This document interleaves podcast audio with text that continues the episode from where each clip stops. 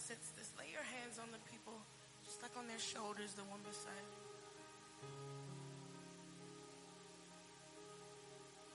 There's a move happening in this room. And I don't know what you need. I, if you need healing from whatever it may be, I hear asthma and diabetes or there any cysts in the room. God is moving up and down these aisles right now. And I just want us to take a moment and let him do what he does.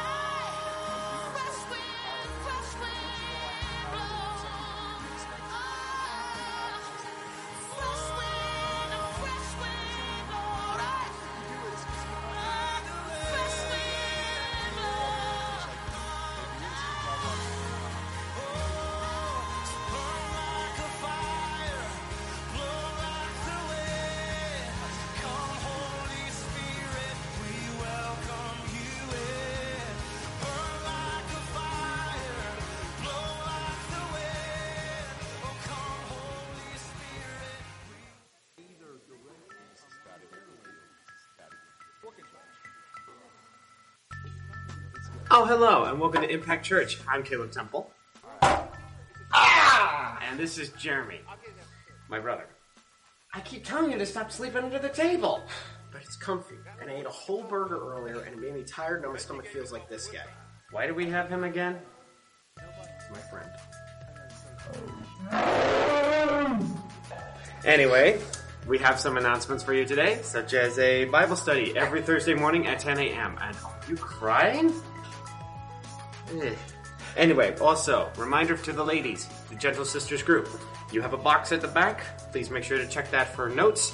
And also, don't forget to put notes in there in case you need, if you feel led to. And anyway, uh, do you have announcements for us? Yes, March 5th, Friday at 7 p.m. We're watching Woodlawn. Don't know what that title's supposed to mean. Sounds like a lumberjack's front yard. And also, after service today, parents, there'll be a meeting for you. So if you have any small children or husbands, make sure they wear their diapers. Other than that, you can check out the links to our website and uh, social media below. They'll be adding that in post. And now he has to return to the motherland. Oh, well.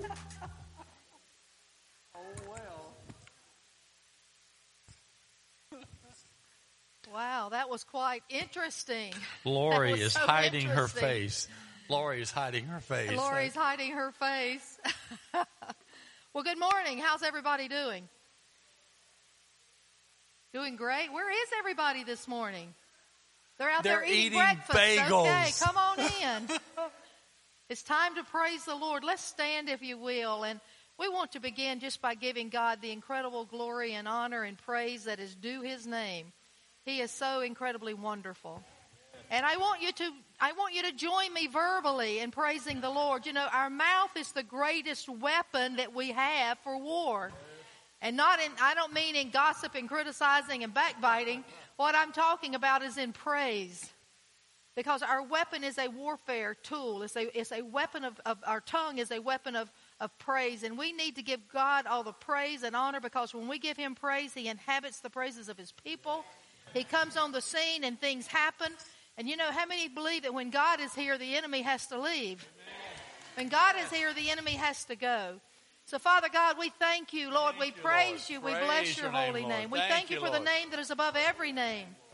Lord, we thank you that you are Jehovah Rapha, the God who heals every one of our diseases.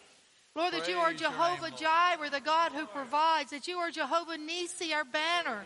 God, that you're Jehovah Shalom, the God of peace, and God, you give to us peace. Peace that passes all understanding, Father God. Lord, I thank you, Father, that your name is above every name. Your name is above sickness and disease and poverty. Your name is above war. Your name is above any powers and principalities that's trying to rule and wreck our life, Father God. We take authority in Jesus' name. And God, we bless your mighty name. We praise your mighty name. Lord, I thank you that every enemy of ours must bow its knee when we proclaim your name. So we're commanding the powers of darkness to bow their knee now to, to the Jehovah Rapha that heals those who are sick, Jehovah Jireh for those that need that substance in their life, Father God, provision in their life. God, I thank you. We bless you, we praise you, we adore you, Holy God. We can't thank you enough. We can't bless you enough. We can't glorify you enough. Holy is the Lord, holy is the Lord, holy is the Lord. Thank you, Father God. Bless your mighty name. Blessed be the name of the Lord Jehovah God. No name like our God. No God like our God. Every knee must bow. And you know, regardless of what you're going through, proclaim the name of victory over that situation. And you're going to see angels come on the scene. You're going to see the demons dispelled. You're going to, you're going to see darkness dispelled because God is God and His Word is truth. And so, God, we're so thankful. We so appreciate it. I want to know if anybody has a great testimony this week. Wayne, come on down. Come I know on, you Wayne. do.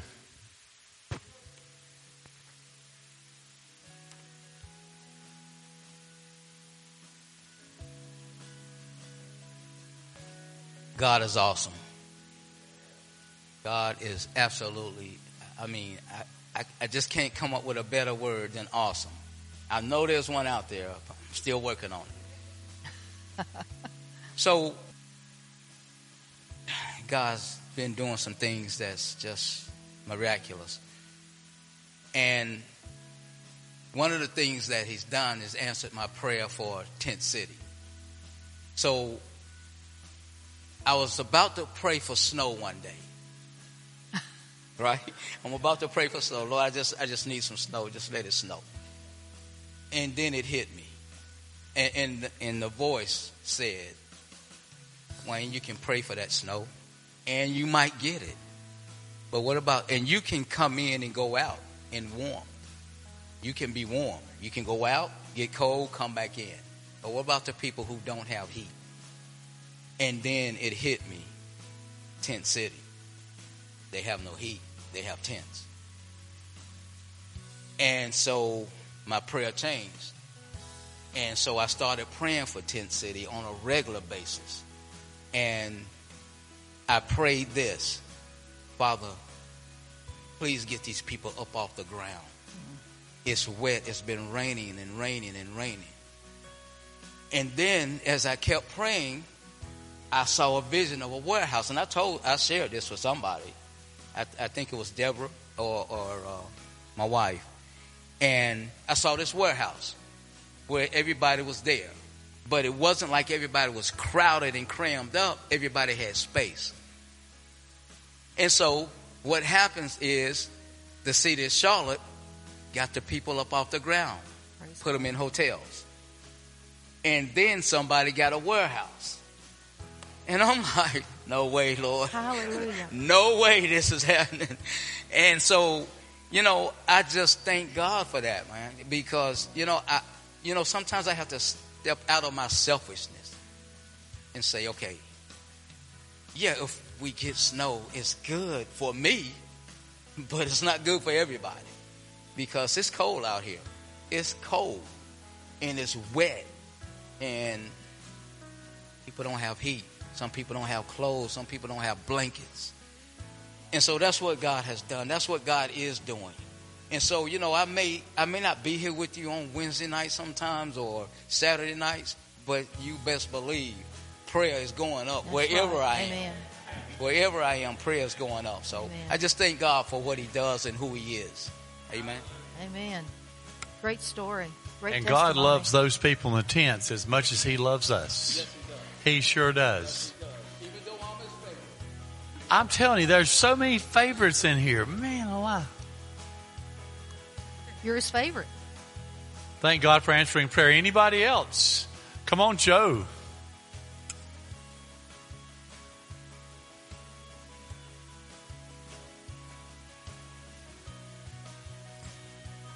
Well, first of all, I'm thankful for the pastoralship we have here. Thank y'all. Thank y'all you. doing a fantastic job. Uh, I'm thankful for wisdom and truth. Uh, I'm especially thankful right now for wisdom uh, and bravery because uh, I'm sitting there thinking back, you know, uh, I like to eat. That's obvious. Um, there's some things I don't like to eat. Uh, I don't like, for instance, I don't like oysters. And I'm thankful for the bravery of the man that says, Ooh, that glob of snot looks like I might want to eat that. so don't eat that. Just a little joke. Anyway, but I'm, I, I, we're, right now, we're reading a book, me and Melissa, Zach, and Nicole, about the youth. And we're reading this book. And I was, Terry came in this morning and says, How's Joe doing? I said, well, Joe's getting his world rocked right now. I'm only, and I was reading the book as I was sitting out there waiting to practice, and it was very eye opening.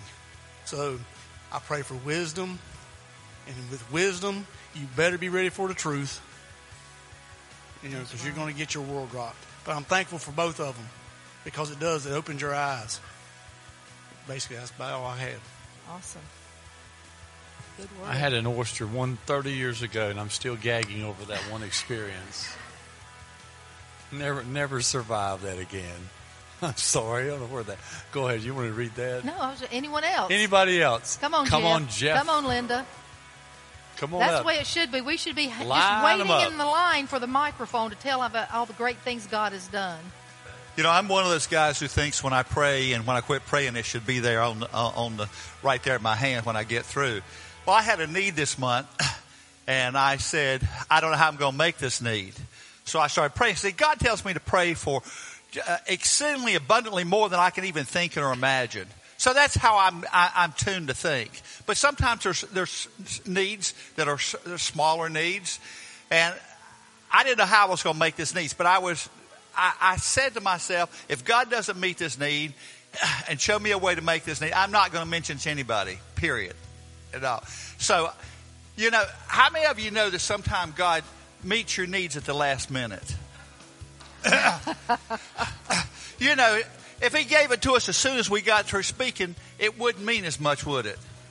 Well, this week that need was met, and that was a great need. And I, I when I, as soon as I got that need, and I looked at that need, the, the amount that I had needed for that need was exactly what I got. And I just want to thank God for it. And so I, and I want to say to all of you, He will meet your needs. He has continually met mine. And I'm not the best guy in the whole world, as, as a lot of you know. But God loves us all. Oh, Thank you. I just wanted to tell everybody that I am blessed. And I know that, and I've said it before, but when people will say, Hi, how are you? Oh, I'm fine. I'm doing good. I'm doing well. No, I'm blessed. But I don't say anything. So today is the day I decided I was going to remember to say, I put it on my mirror, I am blessed. So came in and oh, I'm fine.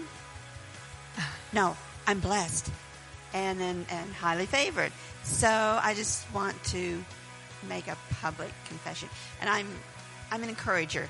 So I just want to encourage everyone here because I know you are also blessed that we need to speak that out of our mouth. And people say, "Hi, how are you?" Or "I am blessed." And highly favored. So that's just my words of encouragement for this week. Good word. All right, Miss Karen. Thank you, everybody. My, I have a friend who's been um, marginally homeless for a long time, and it's been really heavy on my heart about that. Well, next week she gets to move into a beautiful apartment with her two children. And that's not only good for her, but it's good for me because I was always worrying, you know? So now everyone's happy. Amen. Anyone else? Okay, come on, Melissa. That woman, she lives blessed. Yes, amen. You know, I'm all about the simple things.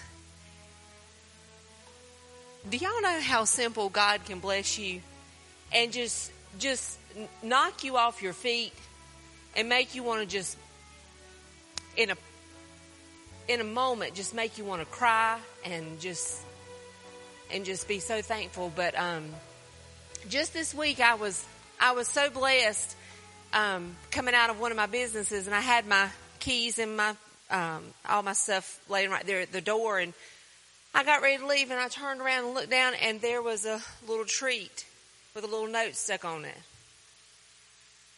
And I'm telling you, God is so good. He's awesome. He is so awesome and he loves us so much that it can just be the simplest of things that will just rock your world. Cause I was rocked for probably about an hour. Probably about an hour.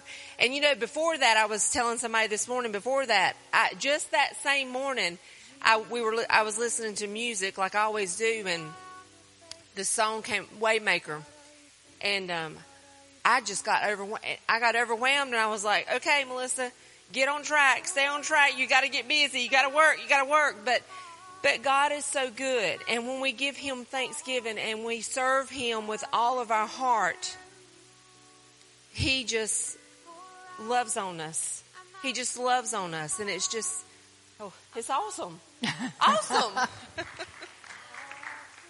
I want to share something not too detailed, but you know, in one of our business ventures, where we have to have insurance for our clients.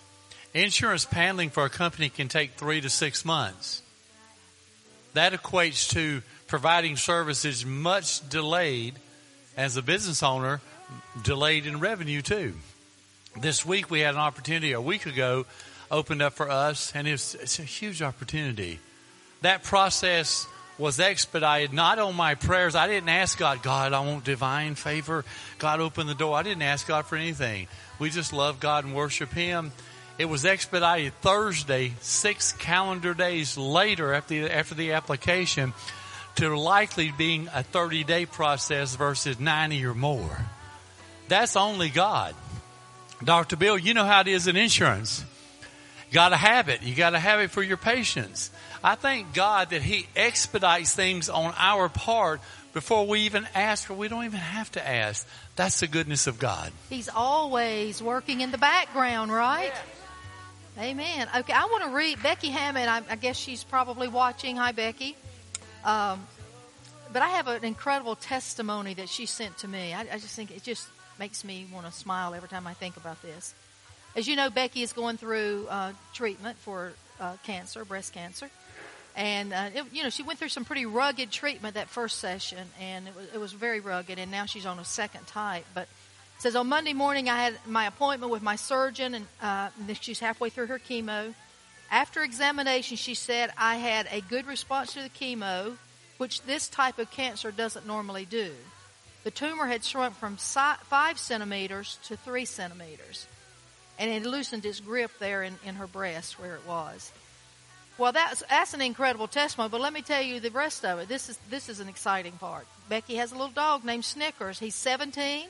Says he's he's deaf and mostly blind. If any of you have been to Becky's house, you know Snickers. You have to lift him up and down as he can't do it on his own. He sleeps a lot, and the last few days has been sleeping more.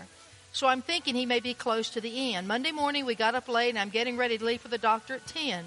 I got a phone call and looked up at the clock, and it was it was 10 o'clock. So I had to call cut his her call short and t- run out the door.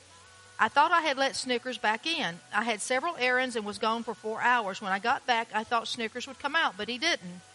However, the cleaning lady had been there, and she and she takes care of him when she is there. So I thought she had let him out, so all was okay. So I got busy working, then took a nap. A couple of times I thought about Snickers having to go to the bathroom, but he didn't. He had been sleeping so much lately, I didn't think any more about it. Monday night was cold, rainy, thundering, and lightning. When I finally decided to check on him, he wasn't in his bed. I looked everywhere for him and could not find him. I called the house cleaner and she had not seen him all day. She thought I had sent him somewhere to stay. It was now 8 p.m. and I was thinking he's dead somewhere. I just don't know where. If he had gotten out of the house, for sure he's dead. The weather and the bl- and the, the blindness, he could not find his way home. So Tuesday is chemo day. Says Donna called and I told her about Snickers and she sent out a prayer request. To be honest, I hadn't much given much hope for him. I didn't have much hope for him. After I got home from chemo, I asked my daughter to drive around to see if we could find him. On the next road over where the construction was going on, there was a man standing there leaning on his truck. We stopped and asked if he had seen a dog. He had a funny look on his face. He came over to my window, scrolled on his phone, and he said, This dog? Showing me a picture of Snickers. Yes, that's what happened. He had seen him wandering in the neighborhood the morning before. He checked several homes to see if they knew anything. Nothing. They called the vet on his collar. Nothing. He took him home. His wife just happened to be a dog groomer. They cut his hair. They bathed him. They they bought him food. They put a sweater on him, and he slept with them that night. then he told me he doesn't look the same, and he showed me a picture of him all groomed and pretty. He went home and brought Snickers back to her, to Becky. He found the place that Snickers had gotten out of the fence and repaired that so he could not get out again. She asked to pay him for it, and he would not let her pay him a cent. She said an angel was looking out for her dog. Don't tell me God doesn't care about every aspect of our life. God constantly is watching over us. God is good all the time. God is good all the time. Worship team, y'all ready? Isn't God good? Do you know there's a scripture that tells us that, that God cares about people and He cares about animals? He cares about our animals. And I told Becky, I said, Becky, I said, your dog just had a, a vacation at the spa. That's all he did. So uh, God takes care of our animals and He loves all of us, right? Amen. Let's stand and worship. God is so good. Thank you, Lord, for all that you do. Thank you for your goodness and your kindness. How about we just do that? God is so good. God is so good. God is so good. He's so good to me. Now I can tell some of you are singing God, you're so good. So let's all do it that way. Let's personalize it. Ready? God, you're so good. God, you're so good. God, you're so good. You're so good to me. Yes. All right. Amen. You guys ready to praise the Lord? Thank Him for all He's done for us. Yes. Thank you, Lord.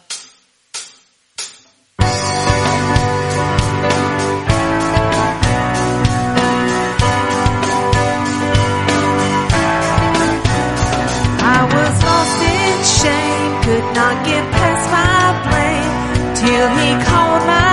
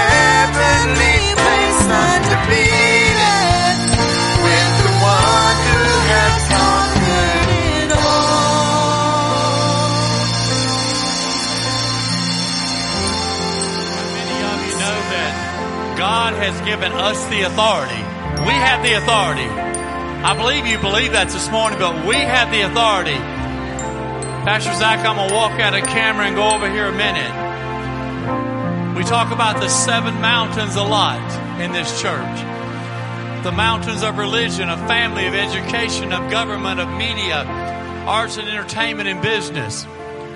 The enemy has controlled those for the most part for decades. We, the remnant, are taking back that authority and handing it back over to God. Dr. Bill, would you come up? Lori, would you come up and share? They've got some updates on the mountains, some information that you're doing, that you're gathering, praying about. Sorry about that. I thought you knew. And then we'll turn it back over to the worship team.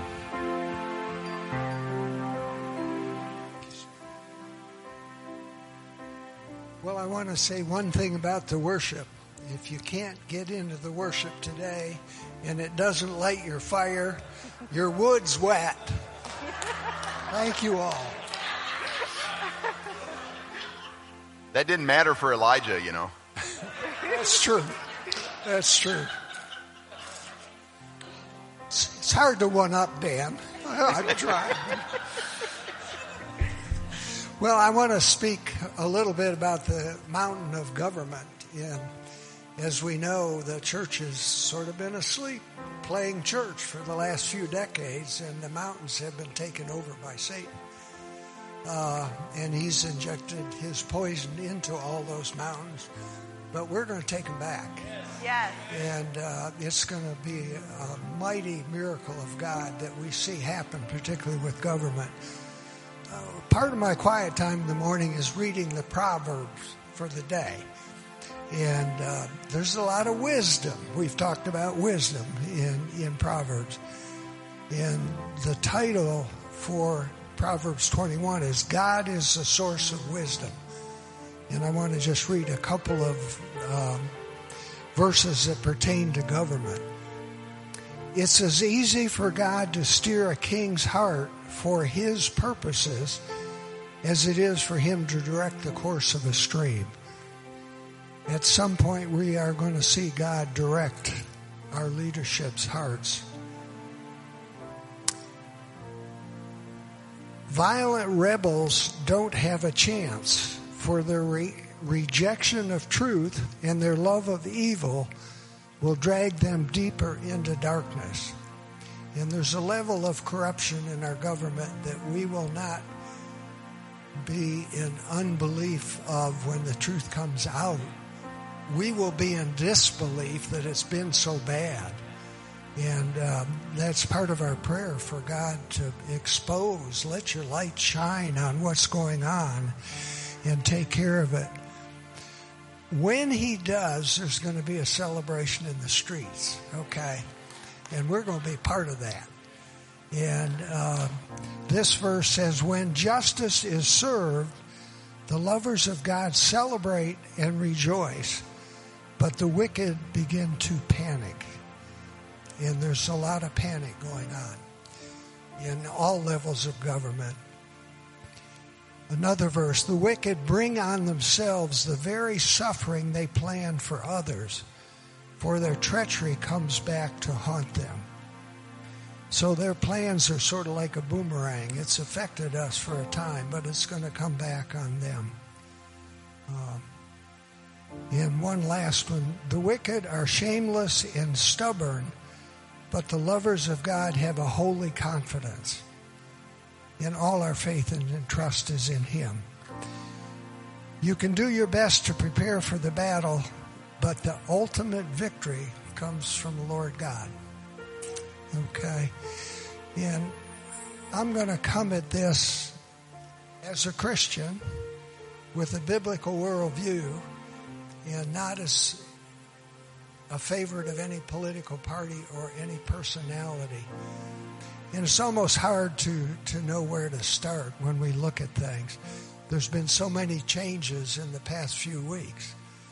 And um, election fraud is an issue that will have to be discussed, and the courts will have to look at it at some point. There's a mountain of evidence of what's going on. It's irrefutable. It's a slam dunk case if it ever gets to a court.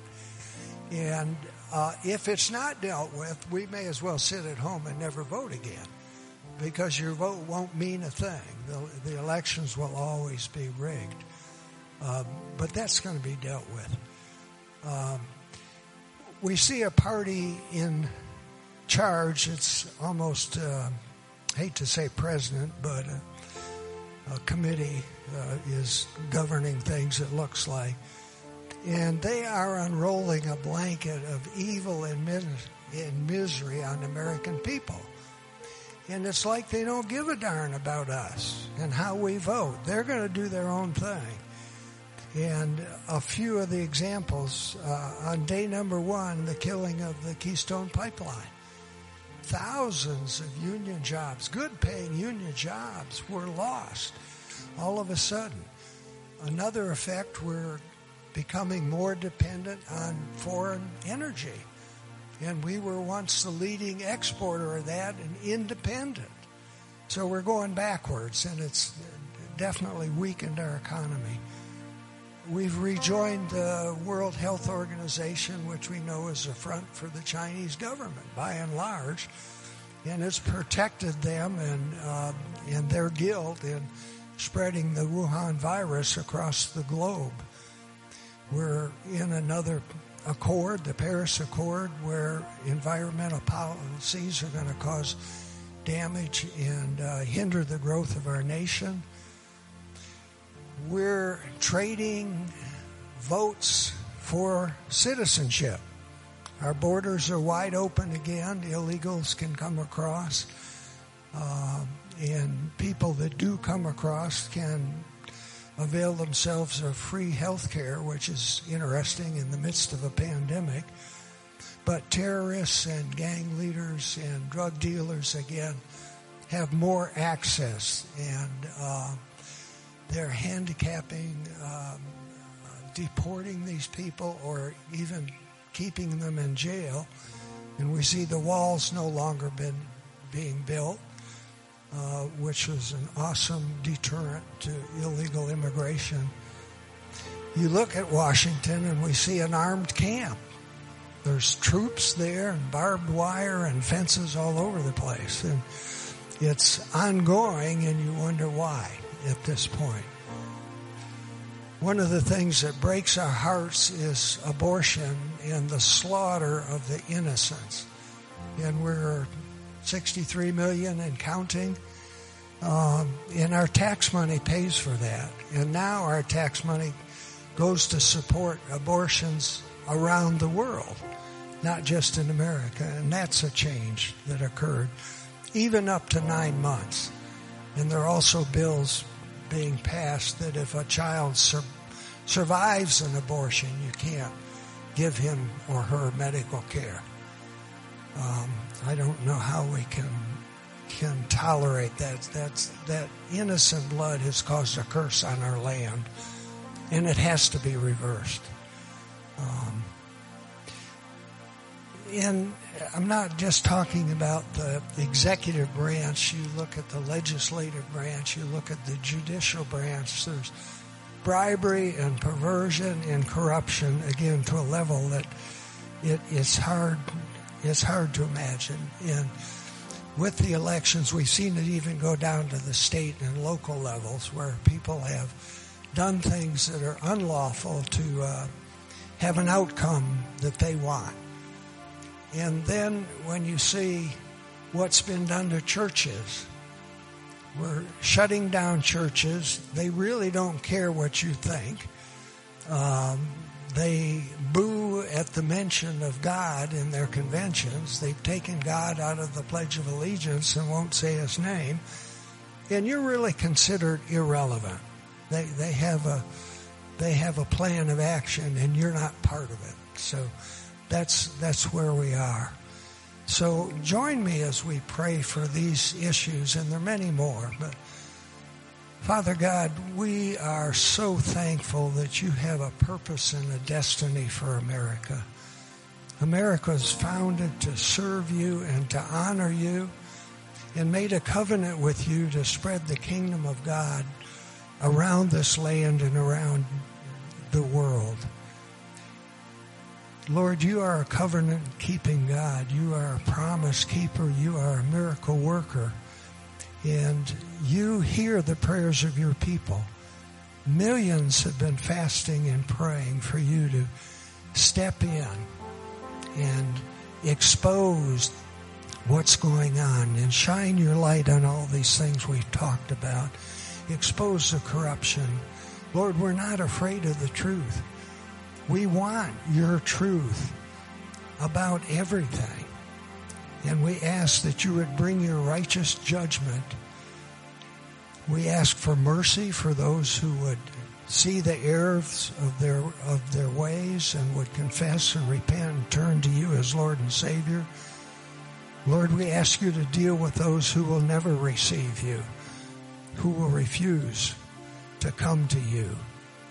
Lord, we know you win over evil and you will win this battle. You are our champion. You are undefeated. You've never lost a battle. So we ask you to win this battle over America. We ask for a mighty move of your Holy Spirit across America. We ask that your church would arise and become leaders and culture reformers in the governmental sphere.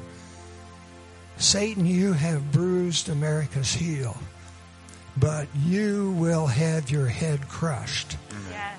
And America will f- fulfill their destiny and purpose. Lord, your kingdom will come. We will be known as a sheep nation. Blessed is the nation whose God is the Lord. And Lord, we uh, stand waiting for you to do your awesome move. And the world will know that their arms are too short to box with you. You again are our champion. We look forward to the celebration we're going to have of your victory over this. And we thank you in Jesus' precious name. Amen.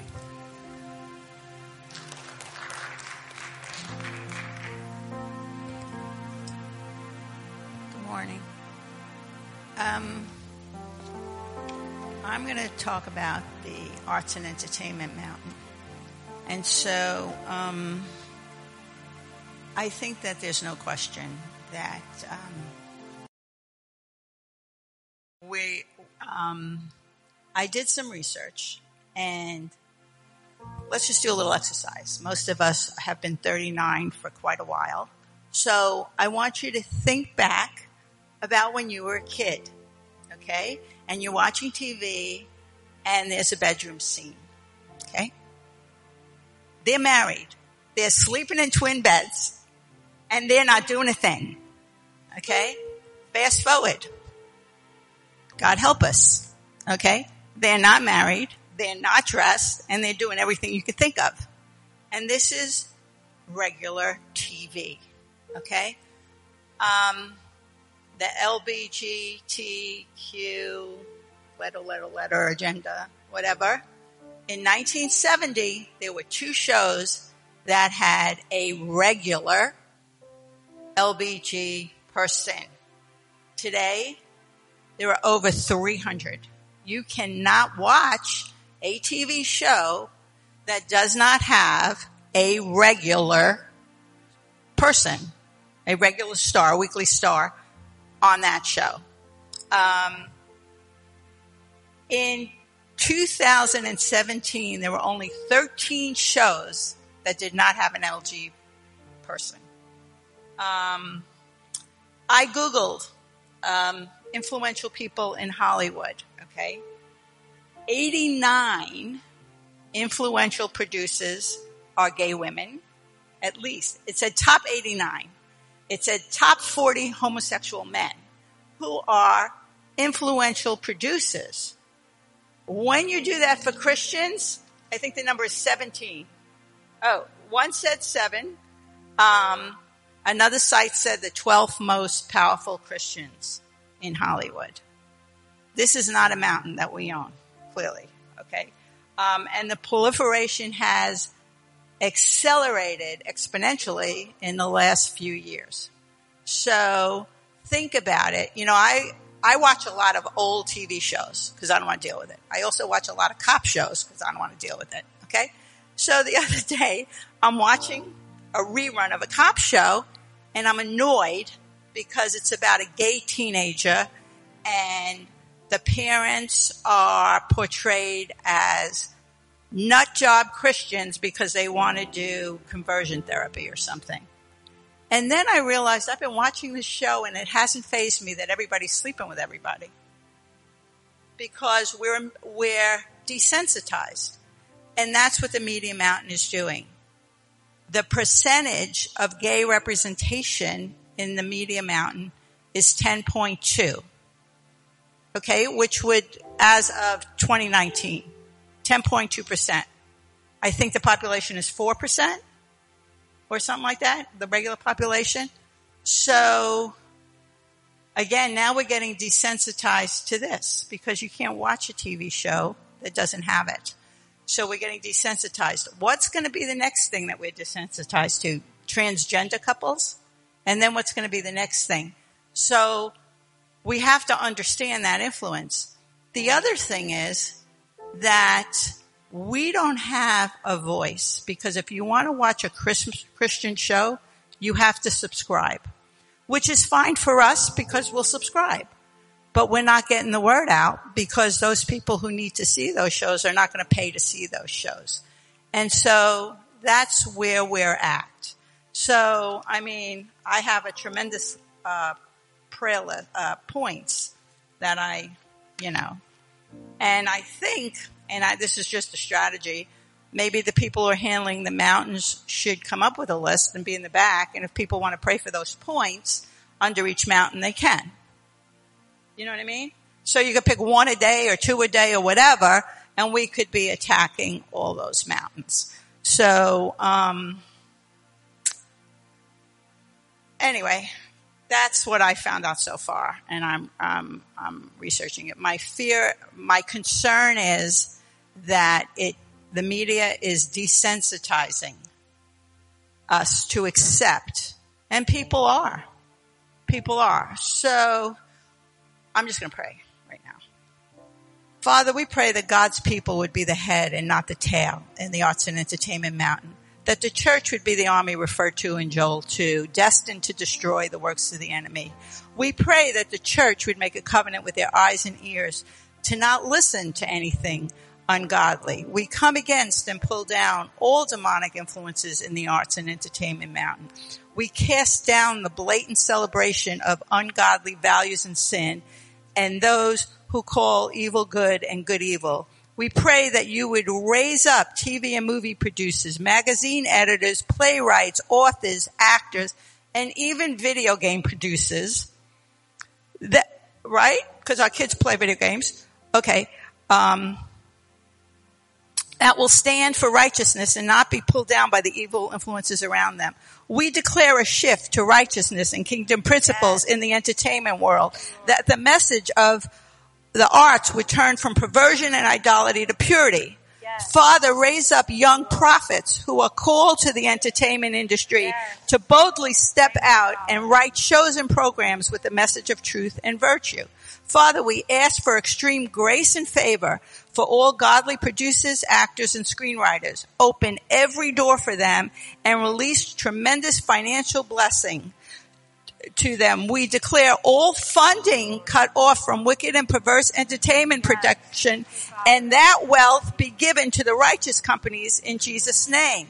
Father, we ask you for a mighty move of your power to impact those people of influence in entertainment who don't know you. Send laborers, raise up godly men and women to bring your message of love and salvation to them.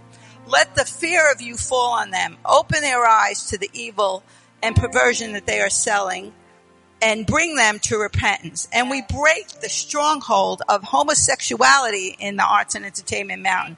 We come against the deception that is binding all those in bondage to it in Jesus' name. And we declare victory in that mountain in Jesus' name. Thank you, Lord. Hallelujah. We're going to do one more song, and um, we, we introduced this a couple weeks ago. We can stand again. We'll get ready to do it. I've been thinking a lot about the remnant and who we are as a remnant. And this is something I came up with yesterday. I came up with a new term, okay? We're a new species. Those of us who are choosing to follow Jesus, we're a new species. I looked up the Latin for this, okay? We are now homo reliquiae, which means the remnant. Human beings who are the remnant of God. We don't follow the old rules of Homo sapiens. We are different. We have been transformed by the righteousness of Jesus and the work of the Holy Spirit. We are sons of God, which all of creation has been waiting to see revealed. We walk in the heavenly realms. We live by the realities of the kingdom of God. Our primary relationship is not to the dust of the earth, but to the glory of God. We are filled with the Spirit and the Word. We live by faith and not by sight. We are ecclesia. We live by the authority of Jesus. We tear down powers and principalities. We set people free and open blind eyes. We finish the work of Jesus in the world. So we're going to sing a song that basically talks about all of the same stuff. Remnant warrior, take your stand.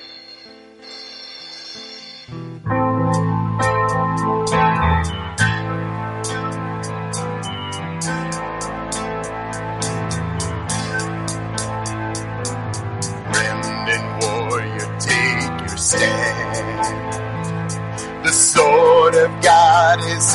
your hand. Your soul is filled with mighty zeal. Only to one name will kneel. Only to one name will kneel.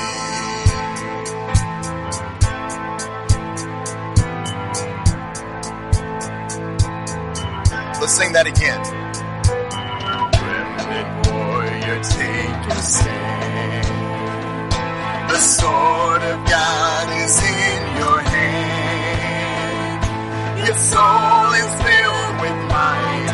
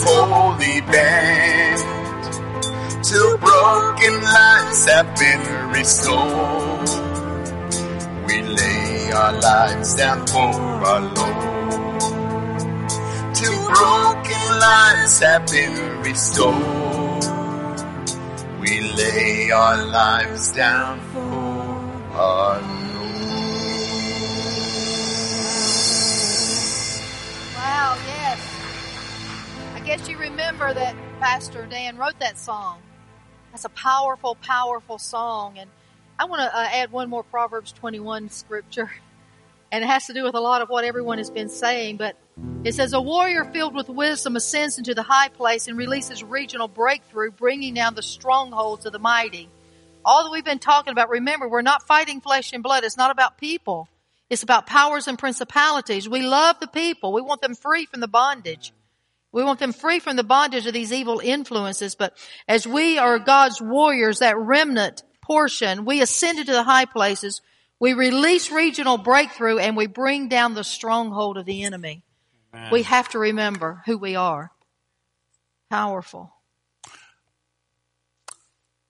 The Goshen blessing part two. I like that part 2 We're doing something a little different today. Yes, We're you're saying, why is he team. up here? Why is this man up here? He's lost. I want us to pray because I want all of our spiritual ears to be open this Yes. morning. Sometimes we can be clogged with what we think is reality and it's not the word of God. So let's pray. Holy Spirit, I pray that Thank as you, we share, as we dialogue this morning, that your spirit would go from person to person throughout this building and on the internet. God, let our spiritual ears be open. God, let what we think is reality that we've been taught, that we've been misinformed, that we've learned things incorrectly. May we put that on the shelf, God, and hear what the Spirit of God is truly Yes. saying this morning through your word. Thank you in Jesus' name. Amen. Amen. So last, you know, a couple of weeks ago we talked about Goshen. What does Goshen represent? And we know that it's a place of God's keeping in times of crisis. So if we're in, if we're in Goshen, we're in a times of crisis and, and the place, it's a place where God makes distinction between His people and others. It's a place where the, the people of God are really chosen and peculiar as the Word of God says that we are. Dr. Bill, I thought you sneaked and stole some of my notes this morning, but uh, that's okay. The Keystone Pipeline. I want to talk about a place we're at right now, and it doesn't have to affect us. That's what Goshen does. You know, there's some horrific things that have happened in our country that in the natural would affect us and could affect us on a daily basis, but not if we're living in the land of Goshen. You know, the Keystone Pipeline was eliminated a month ago. Barrel prices of fuel have tripled in one month. Tripled. Gas prices at the pump have gone up 25% in one month. Uh, it's not over yet. Tens of thousands of jobs have been eliminated. And you might say, well, that didn't affect me. I don't work on the Keystone Pipeline. It will affect you at Food Lion. There's a trickle down effect economically for jobs that are lost. And when there are tens of thousands of jobs that are lost, it affects this nation. I am sure we're looking and soon have hundreds of thousands of jobs that will be destroyed. The cost of health care in one month has increased because of an ink pen. For instance, insulin prices have increased 500% in 30 days. That's just one drug. There's going to be a health care crisis even more so than we ever had in this nation because of ungodliness. But we live in the land of Goshen. That's right. We, That's right. let me say, we should be living in the land of Goshen. Are we living there? Yes, we are. We better be living there. You know, some economic indicators and people are saying we're headed for some really difficult financial times. They're, they're predicting double digit interest rates, much like late 70s, early 80s. Anybody remember that besides me? You know what the mortgage rates were in 1980, 81? 15 to 21% for a mortgage. People were buying a very small home in 81 and paying most of their income just to live in a home. They're saying we're headed in that direction. They're throwing around the word recession. They're throwing around, the word depression. But we live in the land of Goshen. There is protection inside the land of Goshen. There's favor in the land of Goshen. And there's prosperity in the land of Goshen. That's right. We don't have to live in the system that our government is trying to create. That this world is trying, actually it's a global problem. It didn't just start in DC, it's a global effort to kill this nation and to kill the world. But we can be a place that we are in God's keeping. Isaiah 26, 3 says, He will keep us in perfect peace, whose minds are stayed upon Him because we trust in Him. Goshen is like a place that's described in Psalms 91 that we get tucked away in the shelter of the Almighty. There, 10,000 will fall here, a thousand on this side, but it will not come nigh me because we're living in a protected land. As believers, we must be convinced of a promise found in Romans 8, 28. Now I want to read that to you, and this is a typical translation that we normally see, and it says, as we, and we know that for those who love God, all things work together for good, for those who are called according to His purpose. And that's a true statement. However, it's not the best statement. It's not the best manuscript, the best translation. In the complete Jewish Bible, it really says it better. It says, further, furthermore, we know that God causes everything. God called, it's not just everything's out there floating around and hocus pocus. It all kind of comes together because we love Jesus. That's not what it's saying. It's saying God causes everything to work together for the good of those. God is in the midst of every situation. God is working in the background, as we said before, for those who love God and are called according to his purpose. It also says in verse 31, what then are we to say of these things? If God is for us, who can be against us? So when we understand that God is in the midst, God, even now God is working in the background to bring about what needs to be brought about in your life if you love God and if you're working according to His purposes. The first part of verse 28 says, and we know that those who love God. The question is, do we really love God? Are we obedient to God and His Word? Jesus said in John 14, 15, if you love me, obey my commandments. In verse 24 it says, anyone who doesn't love me will not obey me. And remember, my words are not my own. What I am telling you is from the Father who sent me. In Exodus 20 verse 6 it says, but I, the Father, lavish unfailing love for a thousand generations on those who love me and obey my commandments. He didn't mention in the hard times he wouldn't lavish his love on us. That's right. He didn't say when the economy goes really bad and interest rates go up, you're going to have to pay a great price and I'm going to turn off the faucet in the land of Goshen. He said, I'm going to lavish my love if we love God and follow his precepts. It's what we're doing according to the will and purpose of God. I want you to listen to this. Is our work, our activity according to the will and purposes of God? How do we know they are? Does it bring glory to Him? Does it expand His kingdom in the earth? Or is it really all about me? We can deceive ourselves. Do you know that we can deceive ourselves? We can say, I'm doing this for the glory of God, but on, I really want this. I'm really wanting this in my life, but I'm doing it for the glory of God. I commit my, I give my business to God, but do I? We can deceive ourselves. So are we doing it according to His will and to the purposes of God? There's a great example in the Old Testament of how God actually does work in the background, and we just read it in this last week or so in our, daily Bible readings. We read through the Bible, but it's in the building of the tabernacle and the ark and the sacrificial system. And I'm just going to briefly just highlight some of these. I'm not going to read all these scriptures, but in Exodus 25, we see Moses is at the top of the mountain, and God's given him all these plans for the tabernacle, for the ark, the clothes, the curtains, you know, the sacrificial system. And I can imagine Moses' head was doing this. Can you just imagine God giving you all this? And, and my head would be spinning. I think, God is, how in the world is this going to happen? How in the world? But then if we drop down to Exodus 31, we see God is preparing or has been preparing for what he has purpose. And God said to Moses, look, Moses, look, I have specifically chosen Bezalel. I have filled him with the Spirit of God, given him great wisdom, ability, and expertise in all kinds of craft. He is a master at every craft. So God already has somebody working in the background. And then we, then we go to, uh, he said, well, how are we going to get all these supplies? Exodus 35, God is also promoting what his purpose is. God stirs up the people to bring the supplies. And he says, all whose hearts were stirred and spirits were moved brought their gifts, gave them freely to the Lord. And then we see that not only did they bring what was needed, they brought more than what was needed. Exodus 36, the Lord provided more than was needed. Let no man or woman do anything more for the contribution for the sanctuary.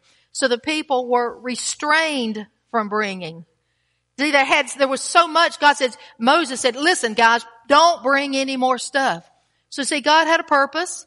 And that was God's purpose. God prepared already in the back. God's preparing people right now. This is why we pray. God's preparing people in our nation to rise up and take over these mountains. Amen. We want people set free, don't we? But we, we know the, the influence that these mo- uh, mountains have in our culture. So God's already working in the background. We can rest in that. And God's also promoting, He's stirring the hearts of people.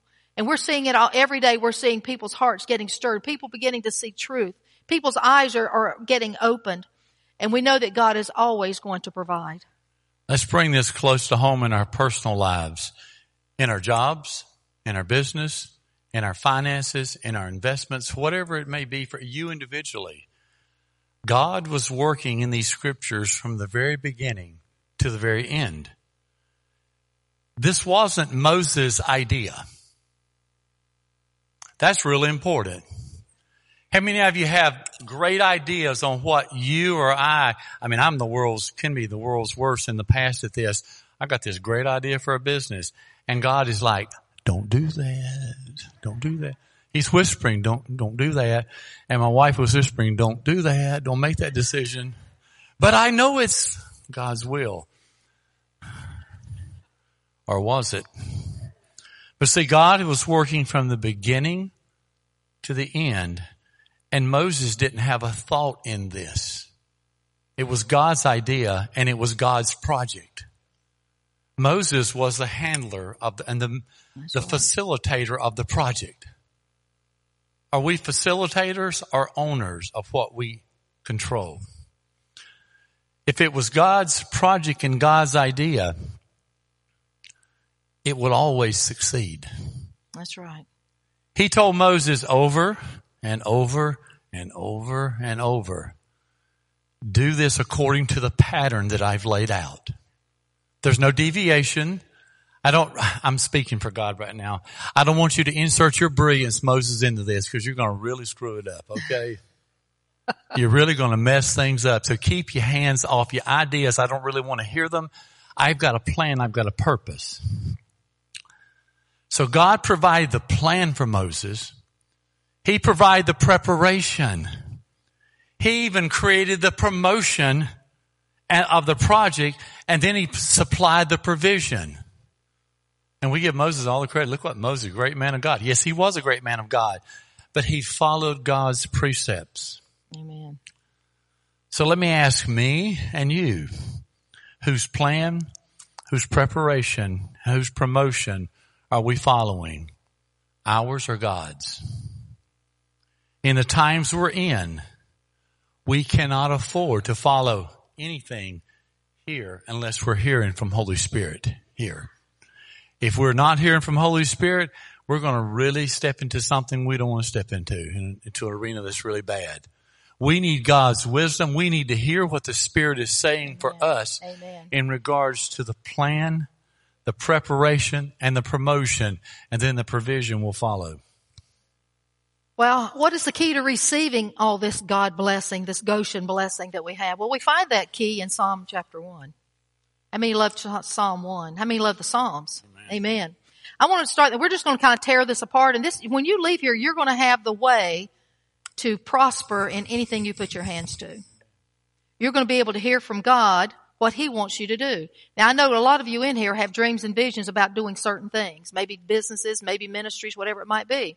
But I think we need to step back, as Terry said, and say, okay, God, is this really your purpose and your plan? Is my motivation really going to promote your purpose in this? Many times we might have a good plan, but we have the wrong motivation. I want a, I want a big business so I can be hog nasty rich and I can have houses and cars and land. God says that's not really what it's all about. Or I wanted this big ministry so everybody will know how important I am. That's not what it's really all about. I want to build this big house so everybody will think I'm wealthy. That's not what it's all about. And we're going to see in a minute what God blessed you for, what He blessed us for. And sometimes it might, it might kick your motivation kind of in the head when you think about what, what your motivation is and what God's purpose and plan is. Number one, if you have an idea, God gave it to you if you're a believer. If you're a believer. If you're seeking God with all your heart and you have an idea or a plan, God gave it to you. Don't think, well, look at this great thing I'm thinking about. No, you don't have anything God didn't give you if you're a true believer. If you're a true believer. But let me tell you, if you did, if you are a true believer and you have a plan, God gave it to you. So God not only has the plan, He also has the preparation. He's preparing things already for you. Just get into His timing. So Psalm 1, it says, Blessed is the man who walks not in the counsel of the wicked, nor stands in the way of sinners, nor sits in the seat of scoffers. Right away, we gotta look at this very first word, blessed. Blessed. Now we think of the word blessed in Genesis 1, it's the first time it shows up, it's the word Barak. This is not Barak here. There's only two words in the Hebrew language for blessed. One is Barak, the other is Asar. This word is Asar, so what is the difference? Barak, is used in Genesis chapter 1, is used by God when He blesses someone. It's, it, the initiative always comes from God and you may not deserve it. You may not deserve the blessing that God is bestowing on us. In Genesis chapter 1, God blessed, He Baraked mankind. What does that mean? That means God gave man the potential for success. He gave man the potential. You have within you the potential for success. But are you going to Asar it? Asar, by the way, means it's never used by God. It's never found on God's lips anywhere in the Old Testament. It is reserved only for man. And this blessing requires man to have done something to receive the Barak that was there. Am I making clear? Yeah, I was just thinking this morning, you know, our granddaughter is, uh, she's becoming a golfer. She's quite good, as a matter of fact, at 13. And so we were down visiting in Huntsville and she says, Mimi, my coach says my clubs are too short.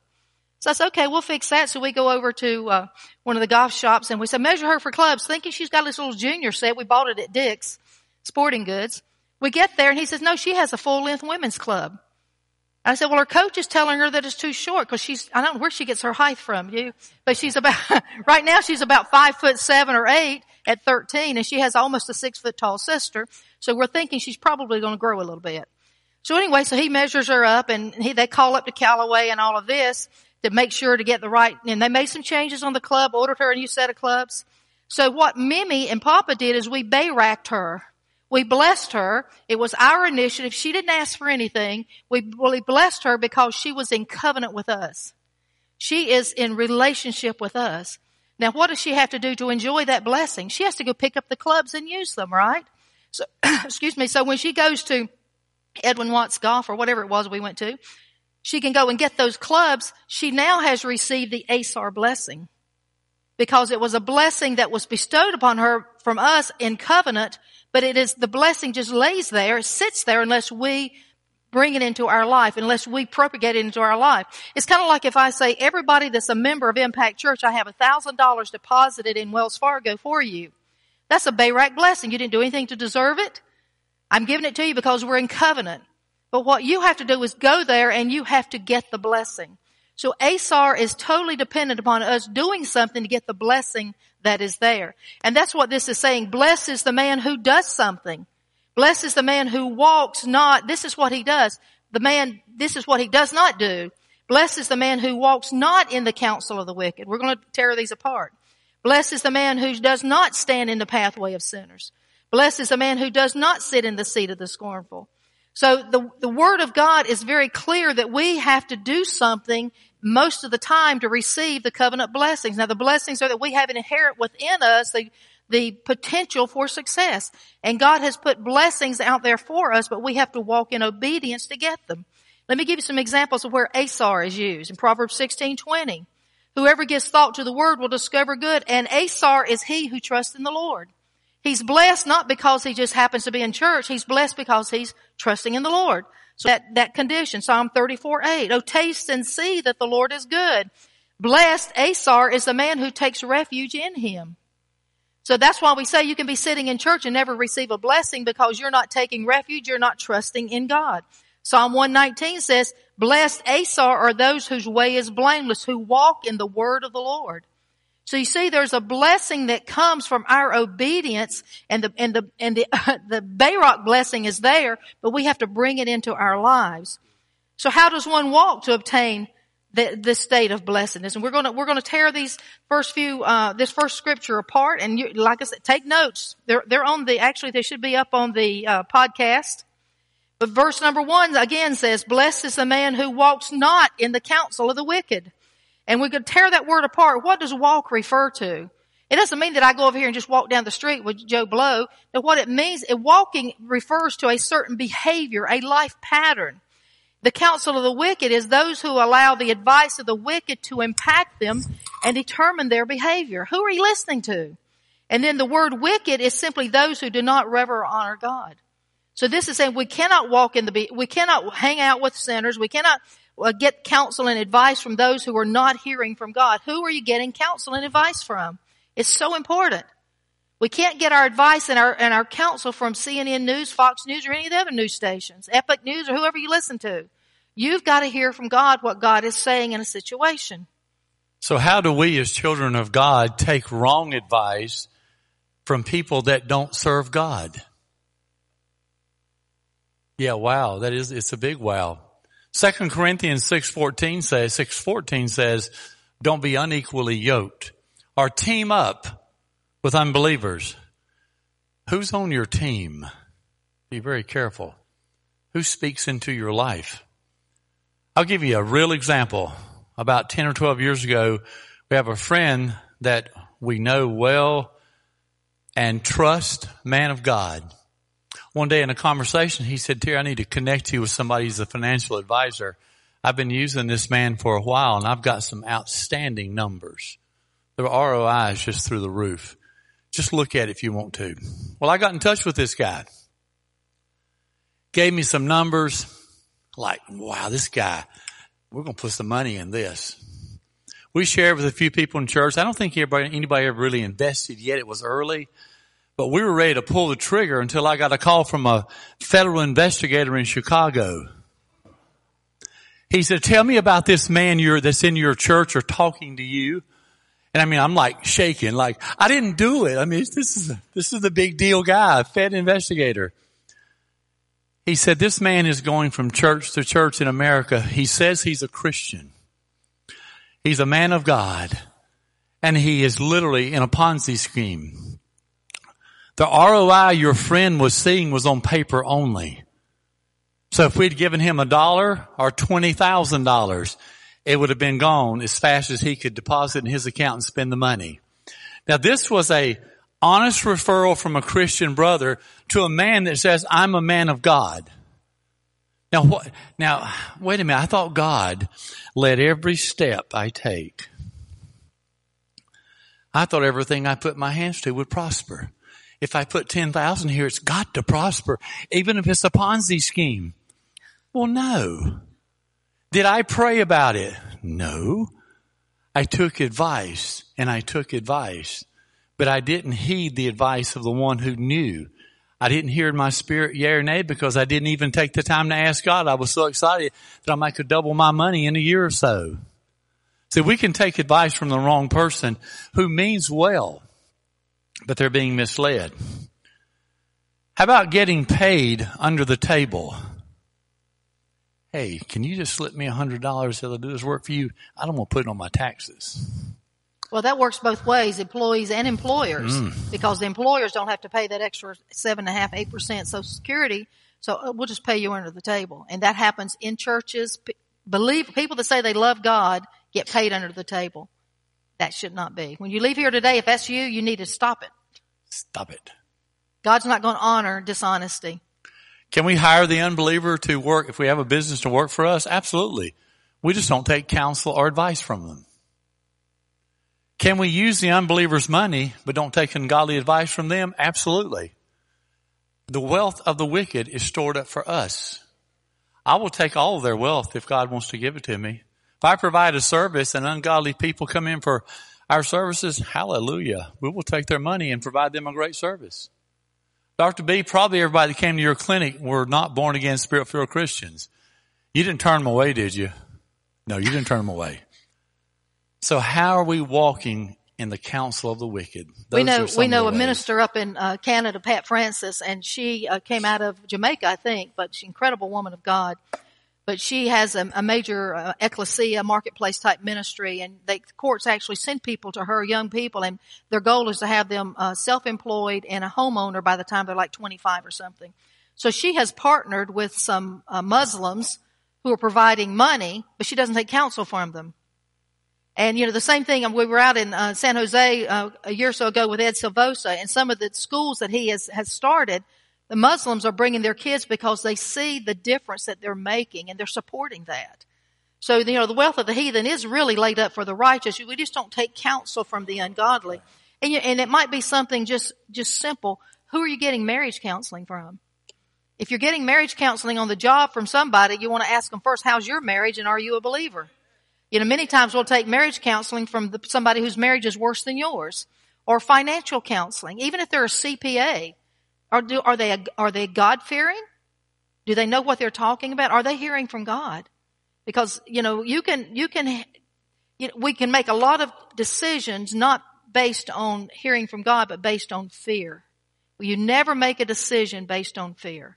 Let me go back to the very beginning. In the times we're living in, we can't afford to be using advice, never, but especially now, of people that are not godly and aren't following God's direction. We can't afford that. It could be the mistake that could be devastating to us. We also know sometimes that we can um, be manipulated by the ungodly because you know they're really thinking about their end result where you know they're just wanting to use. So you have to be careful. You have to be able to hear from God. You have to be able to get that little thing in your spirit, man, that says, "Don't do this." You know, there's a there's a, a lot of talk about the economy that's going on, and so you know the Lord might be telling you to make an investment here, making it, but make sure He's telling you, and you know someone else should confirm what God is telling you. There's there's a push to buy gold and silver. Is God telling you to buy gold and silver? If He is, buy it. If He's not, you know, don't buy it. Just don't make decisions based on fear, and don't make decisions based on someone who who obviously is not living for the Lord, because you know they're not going to hear the voice of the Lord. So the second thing, okay, that's not walking in the counsel number. The second thing is we don't stand in the pathway of sinners. That word stand means to take a position. You take a position. Do you see the progression? First we're walking, now we're standing. Do you see that progression? It is a progression. And that word, that word way is actually the word pathway. And that means that someone that we closely associate with, with their sinful behaviors. In other words, we're beginning to talk like them. We're beginning to act like them. We're beginning to think like them. You might even hear a word slip out of your mouth on occasion. I remember when our son came back from Iraq one time, uh, he, he said, those guys there always use the F word all the time. And he said he heard it so much he found himself using, he had to break that habit of using the F word. And so, you know, so who do we hang around? You know, birds of a feather flock together, right? Corrupt friends will corrupt good behavior. So we have to be careful who we're hanging around. And that word sinners is certainly just simply a person who disobeys any divine word of God or neglects a spiritual duty. That's who these sinners are. Our son is watching right now. He's probably going to text me. Why is mom telling that stuff on me? Well, probably all of us have said some things we wish we hadn't. Yes, we have. Uh, You know, what you listen to on TV. You know, you can listen, you, oh, well, that's okay. I'll, I'll just filter that. No, then next thing you know, you come up and there, there's this attitude or this language is coming out. The old adage, garbage in, garbage out. Yep. What's the mindset of the sinner? If you have any of these, get rid of these. You can't afford to have these in the time we're in. You can't ever afford it, but especially now. The philosophy of the world, it's all about me. Whatever it takes. Whatever it takes. Do anything to win, regardless of the consequences for other people. Do anything to get ahead. I'll just cheat and lie. They'll never know it. I'll manipulate the situation. They'll never know. I've got to win. Any behavior that is opposed to God's word and God's law is the mindset of the sinner. How about companies or people that cut corners in their service and hide it to make a larger profit? How about not giving an honest day's labor or a dishonest time report? How about cheating on our taxes? Well, you know the government makes enough money anyway. They don't deserve it. They're taking advantage of me. Yeah, they are. But what's the law right now? Until we eradicate the system we have now, we pay our fair share of what we owe. My advice is get a great CPA who's also an enrolled agent with the IRS training, and they will help you win better legally. How about mistreating our family? 1 Peter 3 7. I remember I mentioned this a dozen or so years ago one Sunday morning, and I had a person highly offended because I said, the man that mistreats his wife, God won't hear their prayers. Well, this person got offended. I always wondered, you must be really bad to your wife. They quit the church anyway, so. The word will prune out the church, that's for sure. How about neglecting a family member Let's in go need? back to that one. Go I just want to stay there a minute. And there you go. You're going to start also- meddling now. Also, that goes the other way. It's not just husbands. Yes. It's, it's your spouse. And you know, mistreating may not necessarily be beating or abusing or running around, but it might be the words that we speak. It, it might be the respect that we show, the honor that we show. So, you know, and, and the word clearly says the prayers will be hindered if we are mistreating our spouses. neglecting a family member in need and neglecting family to make money in the pursuit of riches. Either way, neglecting our family is standing in the pathway of sinners. Or neglecting God. Neglecting God to make money. I've seen people get blessed like crazy after they come to the Lord and suddenly they have no more time for God. I'm too busy. Well, Sunday's my only day to relax. These are things I've heard. Sunday's my only day I can rest. I'm too busy. Because God blessed them so much, they're too busy now for God. Does that make sense? That's biting the hand that's feeding you, right? Number three is nor sits in the seat of scoffers. And that, and here, see, we were walking, then we were standing, now we're seated. You see the progression that has taken place? And that word sit simply means to remain or dwell. Seat is actually a place of assembly, assembly of people together. And scoffer is someone who jeers, mocks, who are arrogant, they love conflict, but they reject wisdom and correction. And I think this is where a lot of the younger generation is today because they've not been told or taught how to respect the older generation and they're not listening to the wisdom that can only come from people who have had experience. We're, we're on a board, uh, and we had a big board meeting, an annual retreat meeting yesterday. And one of the gentlemen said something I thought was so important. I thought it was so profound. He said, we live in a culture that worships youth. And he said, we're always wondering about, you know, let's, how can we reach the youth? How can we, how can we learn how to communicate with them? How can we learn to talk like they talk? He said, this is what I think they need. They need to teach the youth how to communicate with the older generation to get the wisdom that they need to live life.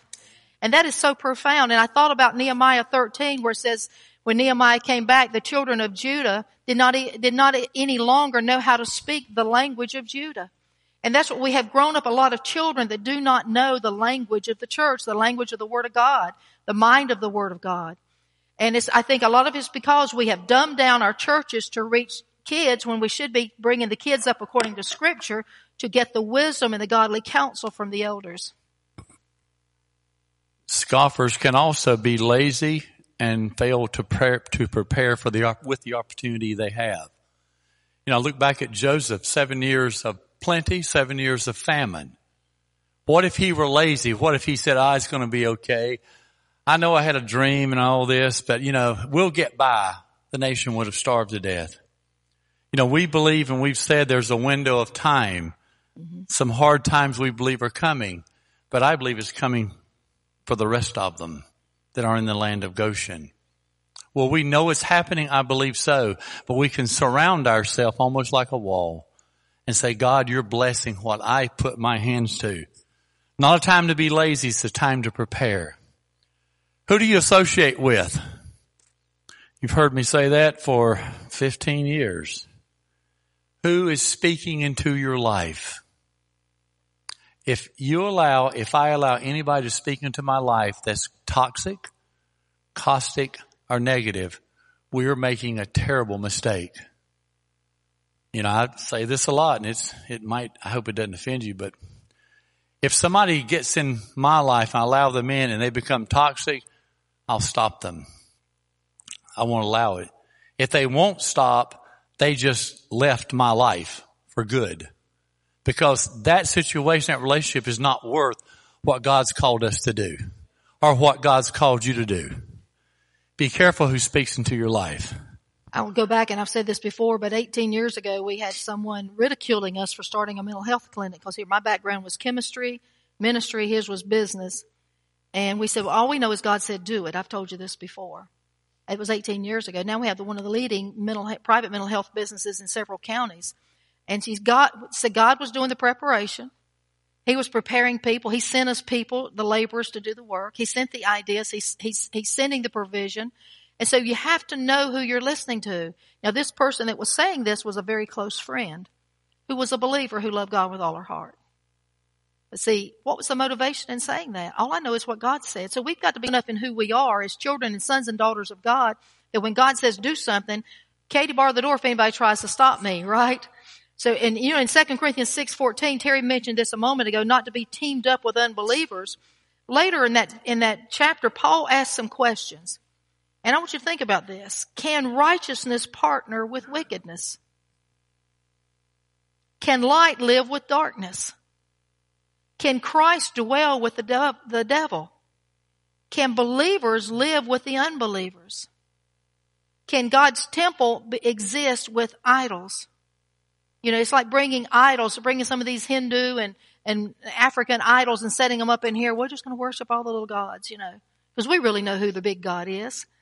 But, but he asked this, and then he said, therefore come out from among them and separate yourself from them. So we're talking about prosperity according to Psalm 1. What you put your hands to will prosper. The other thing is, you gotta put your hands to something. Amen. You gotta put your hands to something. You can't just sit there and expect God to blow a blessing in. You gotta put your hands to something. And are you getting the wisdom of God? yeah, our slide, hang on a second. Our notes are all out of crazy here order. I don't know, but we're gonna go keep going right through it here. Anyway, we lost it. So, um, Psalm 1, Contrast. 2, the contrasted life of the believer. But his delight is in the law of the Lord, and on his law he meditates day and night. In other words, that was the life of the ungodly. This is now the life of the believer. We, this is what we have to do. We, these are what we didn't do, or we don't want to do. We don't want to walk in the counsel of the ungodly. You know, we don't want to, we don't want to be uh, standing with sinners. We don't want to be getting our advice and we don't want to be sitting down with unbelievers. He said, but this is what you do. You delight in the law of the Lord. That word delight means you, you joy to such a level that you have great emotional involvement. How many of us delight in the word? How many of us love uh, get, just getting in the word and tearing it apart and just seeing and feeling the presence of God coming from it? The law of the Lord is simply the collected body of the commands of God. It really refers to the Torah, but it's the full scripture. And then meditate, this is what this means. We may not know this message, this word, but it means to recite, to ponder, to reflect on, to study, and to mutter. What are you speaking? What's coming out of your mouth about your situation? You know, when we had our kids were younger, we had y'all the terrible twos. We said we don't have terrible twos. All those horrible teenage years. No, we don't have horrible teenage years, and we didn't. We had great kids. That doesn't mean that you're problem free, but we didn't allow that language to come out of our mouth. What are you meditating on? Greatest a piece of my children, they're all taught of the Lord. I don't care what I see. Greatest a piece of my children, they're all taught We're meditating on the word. We're muttering. We're speaking the word. But then how often do we do it? Day and night. What is that telling us? Continuously. Continuously we, de- we delight in the law of the Lord. Continuously we medica- meditate on the law of the Lord. Medicate too on the law of the Lord. And it's a continuous action. So the results of a blessed life are, this is, this is, this should really make you excited. He will be standing firm like a flourishing tree, planted by God's design, deeply rooted by the brooks of bliss. This is out of the, bearing fruit in every season of his life. He's never dry, never fainting, ever blessed, ever prosperous. And so that word planted, actually, these are the characteristics of Asar blessing. And remember that word Asar, that's really a state of being. It's a state where you are so blessed that people are envious of you. That you are so blessed. Envious is this condition. That God is blessed. You, you look at, you kind of like Obed Edom. Remember when the ark was in his house? For 90 days he was blessed so much that the people were envious and they went running to David. Well, you see what's happening at Obed Edom's house. So, so we've been planted, and that word actually means transplanted. We have been tra- we've been taken out of this place of the world, the crisis. We have been transplanted into a place of prosperity. You want to talk about that word? Yes, I do. About a week and a half ago, I went to bed one night, and she was, she was in Huntsville. I was just praying and uh, listening to my favorite minister, Dutch Sheets, do some awesome teaching. And I was just praying, and as soon as I lay down, I heard the Spirit of God say, "Go read Psalm one in the Passion." Well, I love Psalm 1 and I love the passion. I'm going to skip to verse 3. He will be standing firm like a flourishing tree planted by God's design, deeply rooted by the brooks of bliss, bearing fruit in every season of his life. He is never dry, never fainting, ever blessed and ever prosperous. Then I went down to the footnote and it said again, the word planted means transplanted. That is, God planted our lives from where we were into a place of blessing. He literally took us, we were here, and he said, I need to move Terry over here. This is where his life will be prosperous. I didn't see what was over here. I didn't ask to go here. But I'm following God and he just literally transplants Deborah to a place of blessing that's overtaking your life. You know, and it's a beautiful picture in the in uh, when the children of Israel were in Egypt. What happened? He took them out of bondage and brought them into the land flowing with milk and honey. He transplanted them. When he came, when Jesus came into our life, what did we do? When we made him Lord of our life, he took us out of the kingdom of darkness and transplanted us into the kingdom of his son of light and life. So God's in the transplanting business if we will do the things we need to do that verse, that footnote takes us to Psalm 92:13 where it says, "You God have transplanted them into your heavenly courtyard where they are thriving before you." Maybe you're in a dark place right now. I would pray, God, would you transplant me where I'm supposed to be? Take me out of this dark place, this place of frustration, this place of lack, and transplant me according to your will. Remember, I don't have any plans. Purpose. What were those points? Plans. Pro- provision, He promotion. provides provision. The whole thing is initiated by God. I'm just saying, God, would you just transplant me to where you want me? I won't give you direction. I won't say, God, I want to go right here. He might be wanting me here. And I missed it again. What's God's will? And you know, you may be in a dead end place. Maybe you're in a dead end job, a dead end career, dead end on your finances. And, and with Psalm 1, if we put these things into practice, if we, if we truly meditate on His Word day and night, if we do not associate with evil, He promises He'll take you out of that dead, never ending, unfulfilling job and put you into a place where you can be fulfilled and accomplish His purposes. And, and don't forget that most people in the church never stand behind a pulpit, only about 2%. The rest of the people are to get out into the marketplace and bring change into their community. That's what, that's what you're supposed to be doing in the church. You come in, you get equipped, you go out and do the work of ministry. If, if we only had you using your gifts in the church, what's going to happen with Concord, Kannapolis, Charlotte? We want you to go out and do the work of ministry. We want you to change the, the airways. We want you to change the government, change the schools. And we can't do that if everybody's in these little holy huddles and we're sitting right here quoting scripture all day long and we're not going outside doing what we've, putting our hands to something that God can bless and prosper. I want to read something by Doug Addison that just came out yesterday. God has a plan to prosper you. Prosperity is having the money, the time, and the resources to do what God calls you to do when He calls you to do it. Isn't that a great place to be in? All the money, all the time, and the resources just to meet the need that God calls you to. God's plan for you is in Jeremiah 29, 11. For I know the plans I have for you, declares the Lord. Plans to prosper you, not to harm you. Plans to give you hope in a future. Then a few words about money. For many people, it can be hard to see where prosperity fits in right now. There are a lot of different difficult situations in our world, and many people are without income or have incredible amounts of debt they are dealing with. Here's how to move forward. Three points. Number one, find the treasures of heaven's wisdom and knowledge. This can only be found in the Lord. Seek His plan.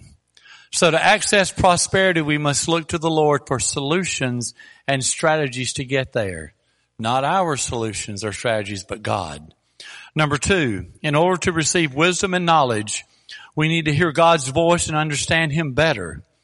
When we get aligned with God's wisdom and knowledge, then we can develop those ears to hear what He is saying to us and receive a greater understanding of what He is showing us to do.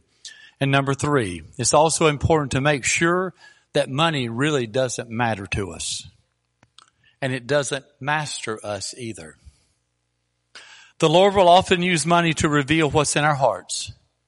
So if you have roots of a poverty mentality or roots of greed, then renounce and break them off in prayer so you can begin to move forward.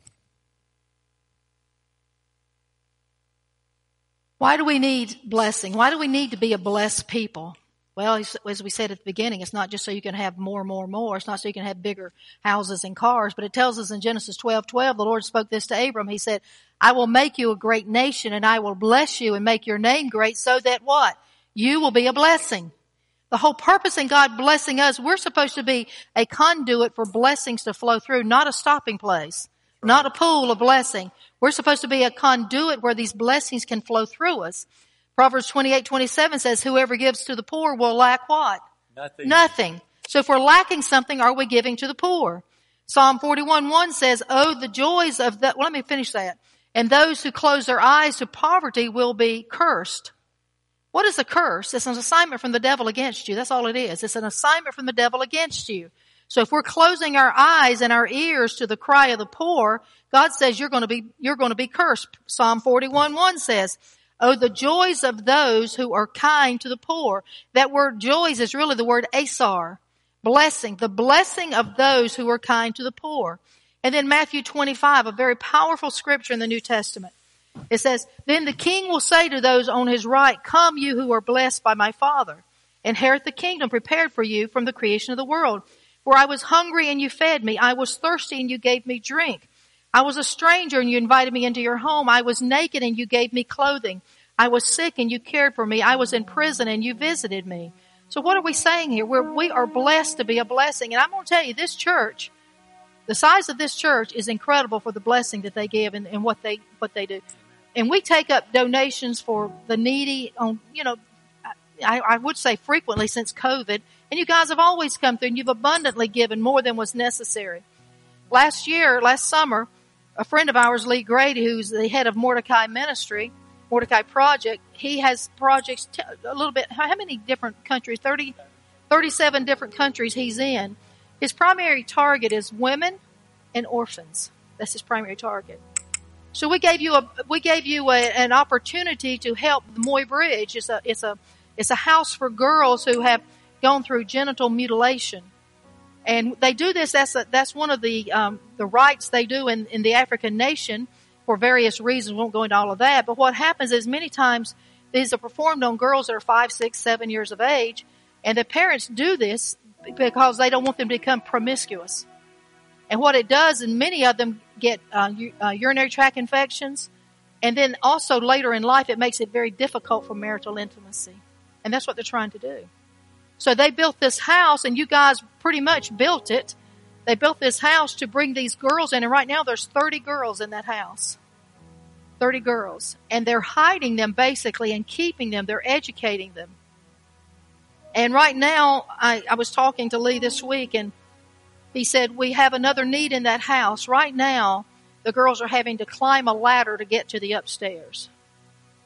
And they're also, they need walls to separate the rooms. They've got this construction. You help build the building. And he said, We need $3,900, $3,600. And so I sent out an email, and some of you have already responded, but we have a, a, video, just a real short video clip from Pastor Elijah, who is over this house. And I want the house that he's standing on is Moybridge House, and you'll see he's on the outside. And for these girls to enter the second floor, they have to climb a ladder to the. Now, can you imagine the danger that's involved with that? So let's look at this very short video. Hello, hello, greetings, uh, Impact Church. Uh, this is Pastor Elijah Wafula, all the way from Kenya, director of the Mordecai Project in Kenya. I'm so glad to partner with you and uh, for the provisions of this need to put up a staircase and a safety grill for this girls' dormitory. We are so grateful for the support, prayers, and helping us and helping the girls in Kenya to be able to access Christian education as we also protect them from FGM, female genital mutilation. Thank you so much for the support and thank you for praying with us. And thank you, Brother Grady, for such a wonderful work that you've been able to do with us uh, for this uh, project dormitory. May the Lord bless you. God bless you, Church. Hallelujah. His accent's pretty thick and it's pretty hard to understand what he's saying, but he was basically thanking us for what we've done. And I was talking to Pastor Dan this week. I said, it's hard for me to imagine that a dollar bill could keep a, a young girl from being protected. Now we have needs in our own community. We, the homelessness in this community is, is really horrendous now with, with the COVID and, and it has always been. I've forgotten how many hundreds of children are homeless now uh, in, in Cabarrus County. But I did, this just touches my heart. I've been to this place. I know what these women go through. We've been in conferences where we were we were in conferences in Lagos, Nigeria, and the women, we had to make sure we were through at a certain hour because if they went home late and didn't have dinner on the table, they would be beaten by their husbands. It's the old, it's that old mentality. They're, they're national, you know, they're just the, the way they believe. They're, it's evil. It's evil. But to think, you know, I guess the reason it touches my heart so much is I have six grand, six grandchildren, five granddaughters. And to think that this could be done to them. And a dollar bill is all it takes. A crazy little dollar bill. So I'm asking you to contribute. I'm asking you to, we're going to send $3,600 one way or the other. We're going to send it. And I want you to contribute. Because I believe God will bless you because it clearly says whoever gives to the poor will be blessed. Whoever gives to the poor will lack nothing. And I want to ask you if you've got this constant cycle of poverty, what are you giving to? Who are you giving to? I was thinking about Becky Hammett's uh, um, testimony. I know Becky and John very, very well. I can tell you, those people are givers. So it may not come back as a thousand dollar check in the mail, but what it might come back is God's got an angel leading little Snickers to a place where he can be taken care of, bathed, groomed, and sleep with the owners of the house. Now, how does that ever happen? That dog just went on a spa vacation. See, God does little things like that. He protects the, He'll protect your job. Your car won't wear out. I mean, our cars, some of them, I mean, our, we've driven them 300,000 miles, gave them away, running good. It's amazing what God will do. And I just, I'm just going to ask you, I'm not, I'm not trying, I'm not begging, because I, I know what givers you guys are. But I want you to write on an envelope if you can, if you want to give something, just write it on there for project or whatever, Moy Bridge, whatever you want to put. Maybe you didn't come prepared today. Just write it on the envelope. This is what I will give. But uh, I believe that God has put this in our heart. God gives us opportunity to act and to move. I can think of the number of times that you wanted you wanted to say something, didn't you? I can think of the number of times where God moved on our heart to give, and it was always it seemed like at the worst time. It always seemed at the worst time. But sometimes you got to give out of pain. You plant the seed out of pain, and you're going to reap the harvest in the soil if it's good soil.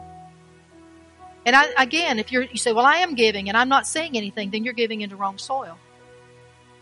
If you give into this church, you're giving in good soil. I can't tell you the prosperity we've had this year and, in, during COVID. I can't tell you, and you know why? Because this church gives. This church gives. We've always been a giving church. So you might want to look at some things. If you're in cycles of poverty and never having enough, there's a reason for that. That's not God's plan for your life. God can open a door just like that. God can create a Bezalel in your life just like that to provide you what you need.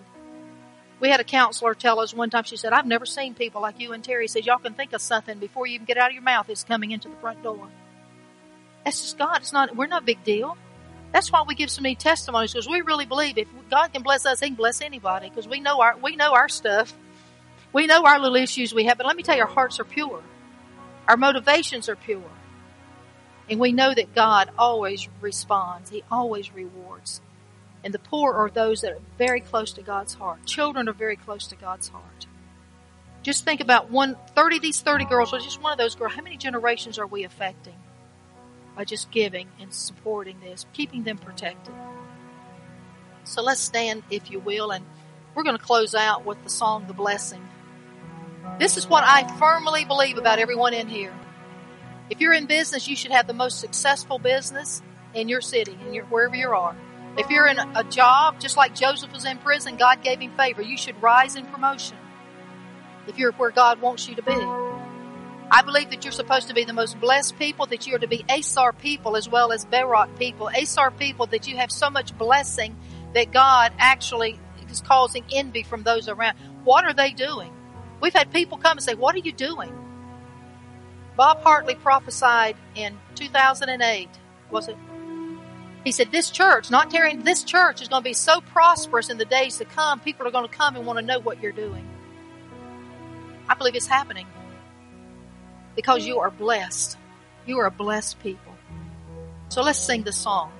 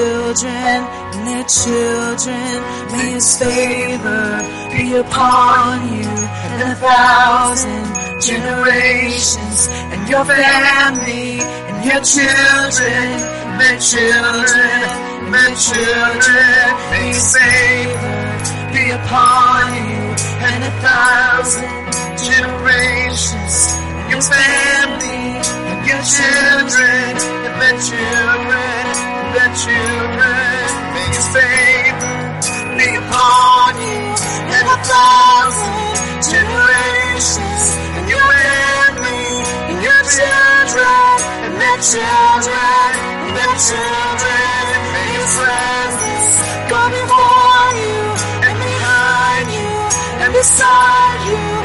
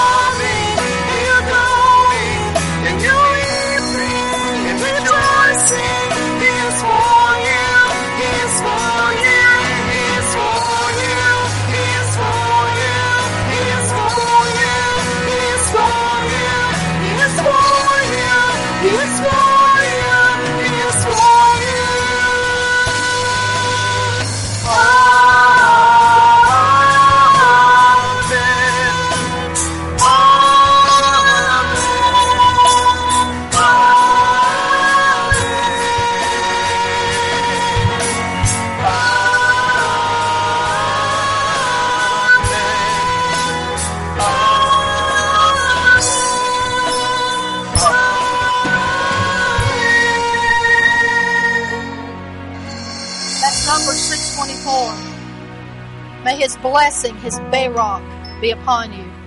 Well, his Barak is upon you because that's what his word declares. I want to ask you, is his Asar going to be upon you? Are you going to be able to walk in the things that we talked about today? This we gave you a roadmap to success and prosperity today. You do these things, you are guaranteed a blessing. Who are you hanging out with? Who are you listening to? Who are you taking your counsel with? Do you know Him? Do you meditate on the Word day and night? If you're not hearing the voice of God, I would say you're not reading the Word. The more you read, the better, the better you can hear. As you study the Word of God, God will speak to you. He'll give you that little small voice.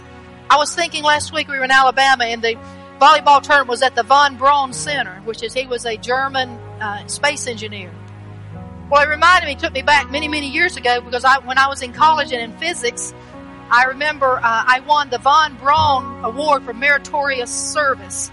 What that was was I had the highest average in the class, which was a 78, by the way. But he graded on a curve. And so I thought, well, this is kind of a joke, you know, really.